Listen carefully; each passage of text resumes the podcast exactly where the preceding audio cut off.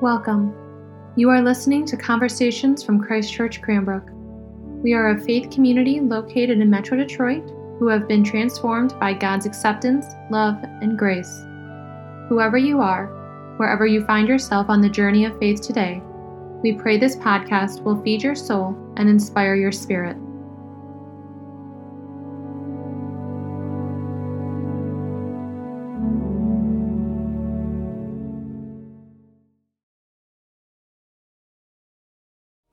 I speak to you today as a sinner to sinners, as the beloved of God to God's beloved, as one called to bear witness to those called to bear witness. Amen.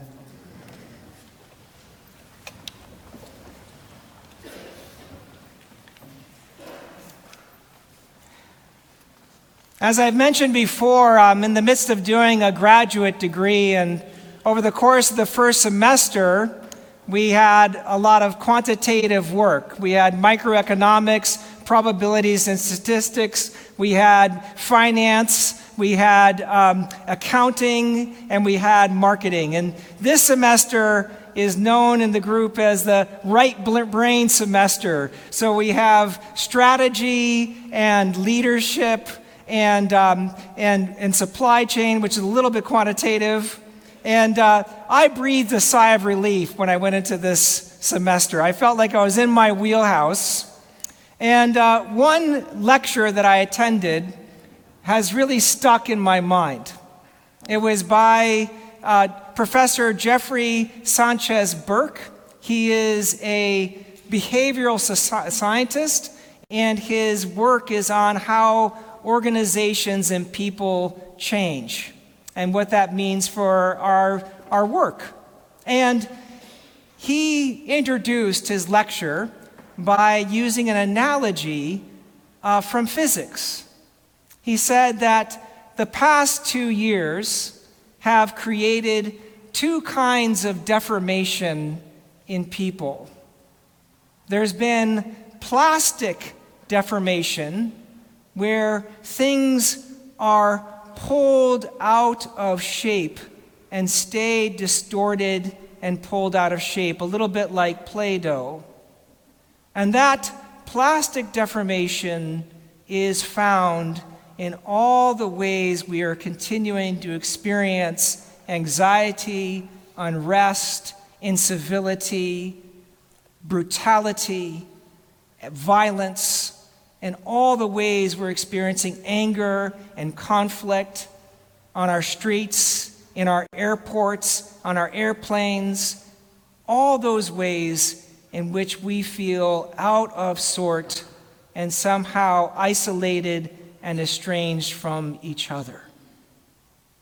And the second deformation he sees is elastic deformation.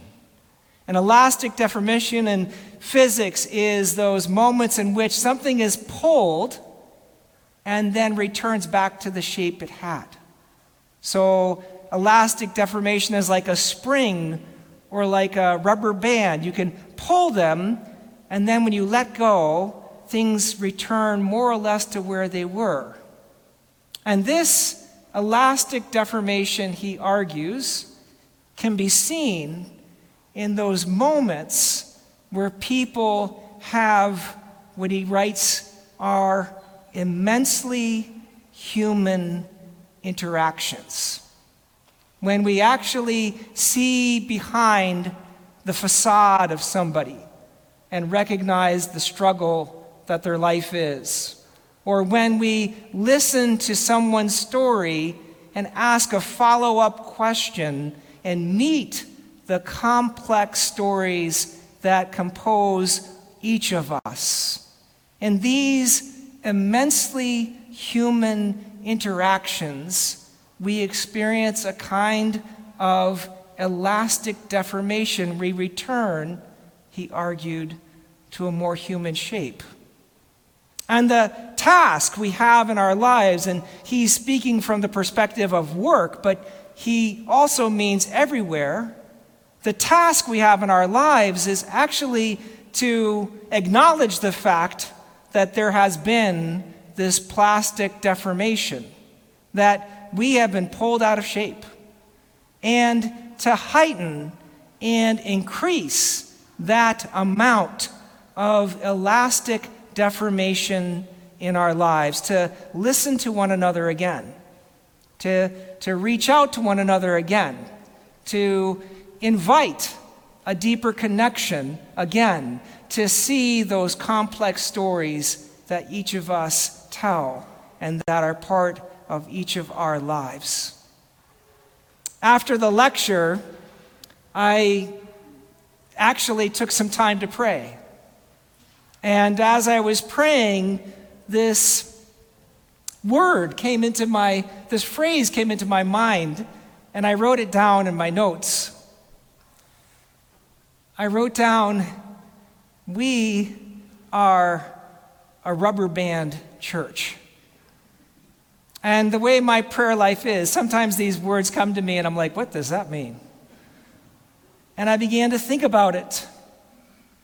And what I realized is that what makes me most grateful about Christ Church Cranbrook, particularly over the past few years, is that we have created the conditions for elastic deformation by listening to one another, by working together and living together and loving each other and forgiving one another, by all the things that we have done together, we have increased our elasticity, our ability to return to a more human shape.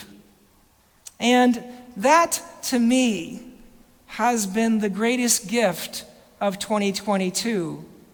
This church has been an elastic church, a church that's made of many people who, in their own work that they have been doing, have been trying to find a more human shape by engaging in immensely human interactions and somehow finding themselves together. And that's why God is doing something special among us.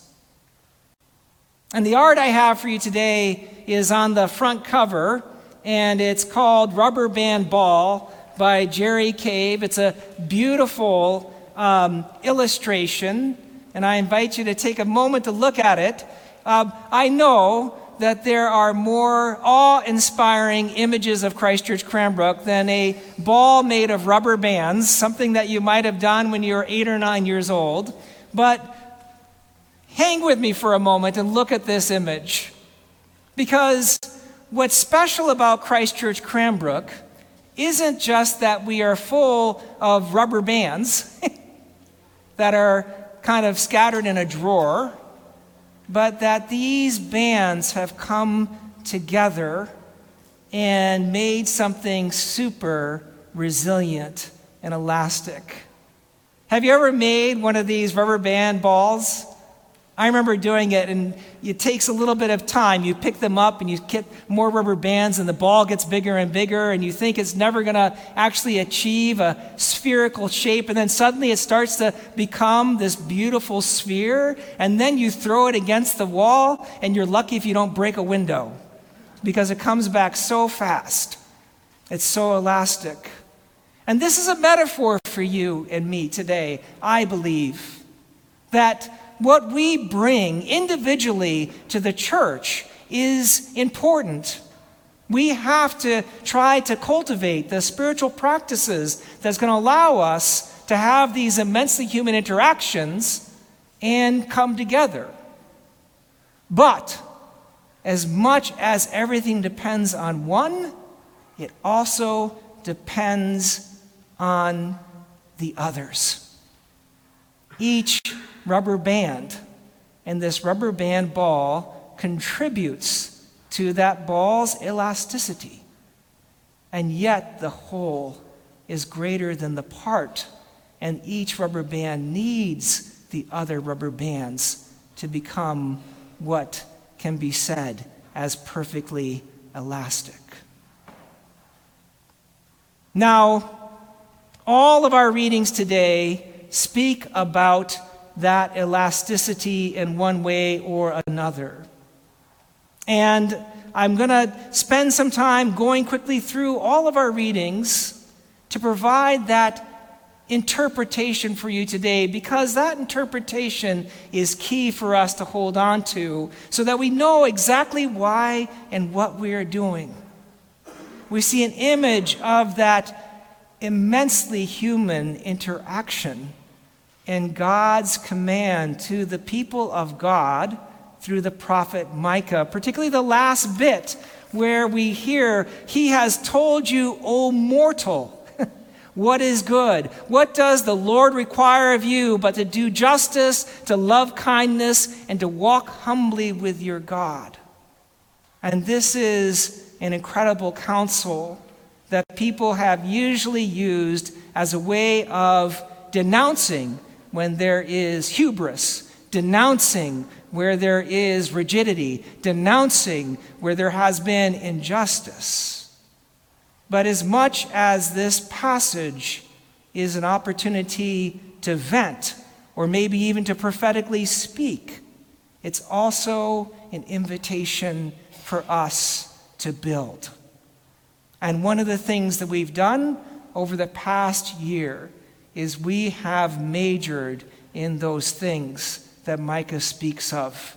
We have worked harder to advance the justice of God and to build that justice of God by founding a interfaith dental program with our friends the Muslim Unity Center that has reached over 50 people so far and provided these wonderful people with the help they need so they can make a new start as Americans.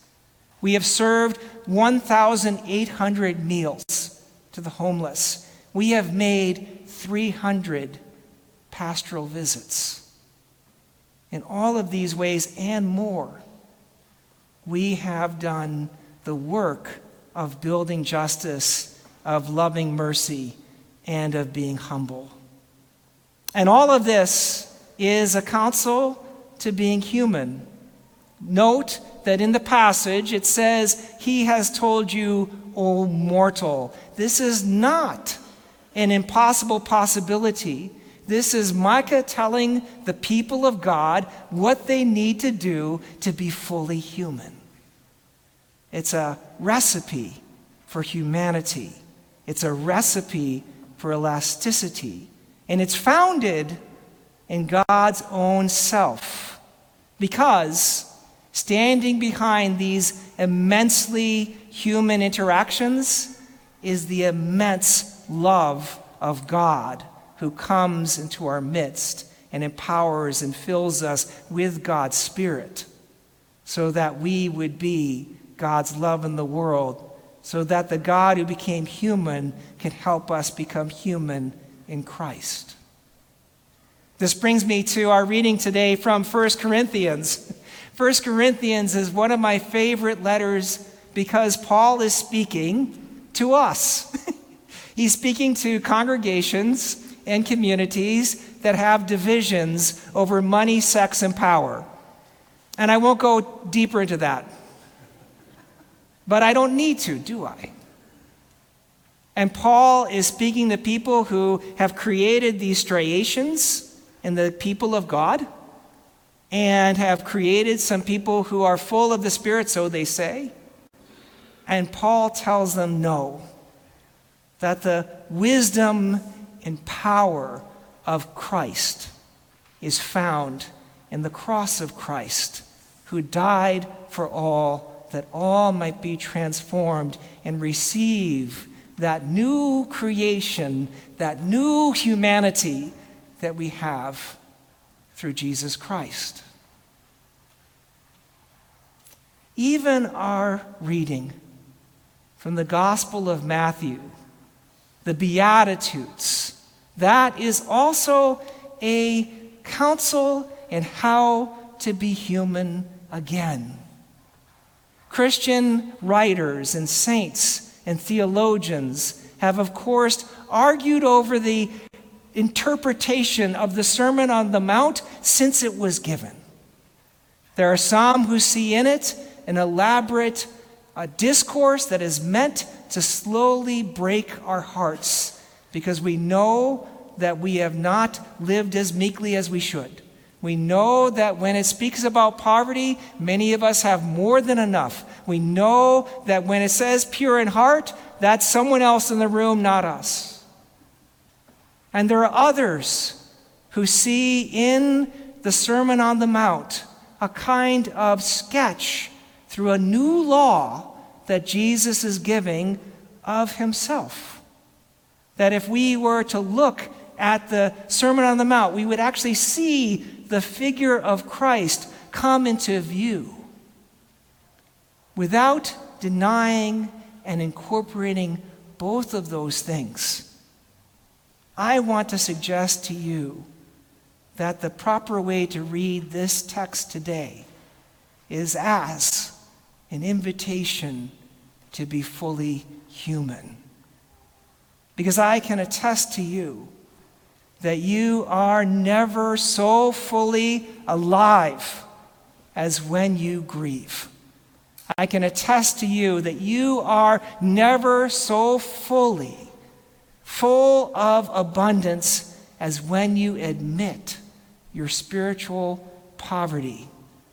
You are never so full of the purity of God when, like a publican, you beat your breast and say, Lord, I am not worthy to be in your house. In all of these things, the Beatitudes are an invitation to find the humanity that Christ gives us through giving us Himself.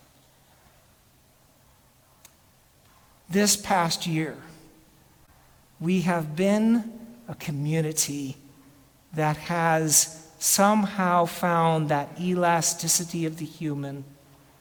God has shown us in the only way that God knows how, which is through the Spirit and through the Son, that we have been given this incredible gift of God's self and the opportunity to find a new humanity for ourselves, to become the people we were created to be.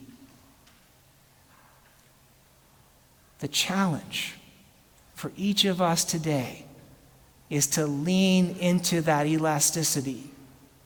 We cannot pretend that we have not been pulled out of shape and deformed in a plastic way by this world in which there is war and rumors of war in which there is instability and anxiety and challenges all around us, in which we are trying to somehow figure our way to work our way through things that are difficult and hard to talk about. But we can increase that elasticity. Where can you lean in to what we do with our studies? or what we do with our programming, or, what we're doing with our worship, or what we're doing with our service, or what we're doing with our different groups that meet, where can you lean in so that you can find that elasticity anew? Because cultivating it is the way you retain and find the humanity that this world needs so much, and which Christ has given himself so that we might find and be. Amen.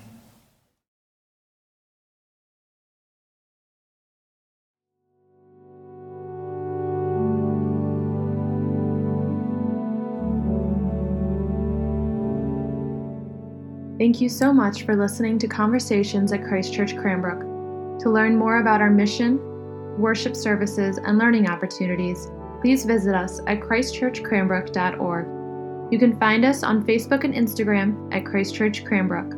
We look forward to you joining us again, and may God bless you now and always.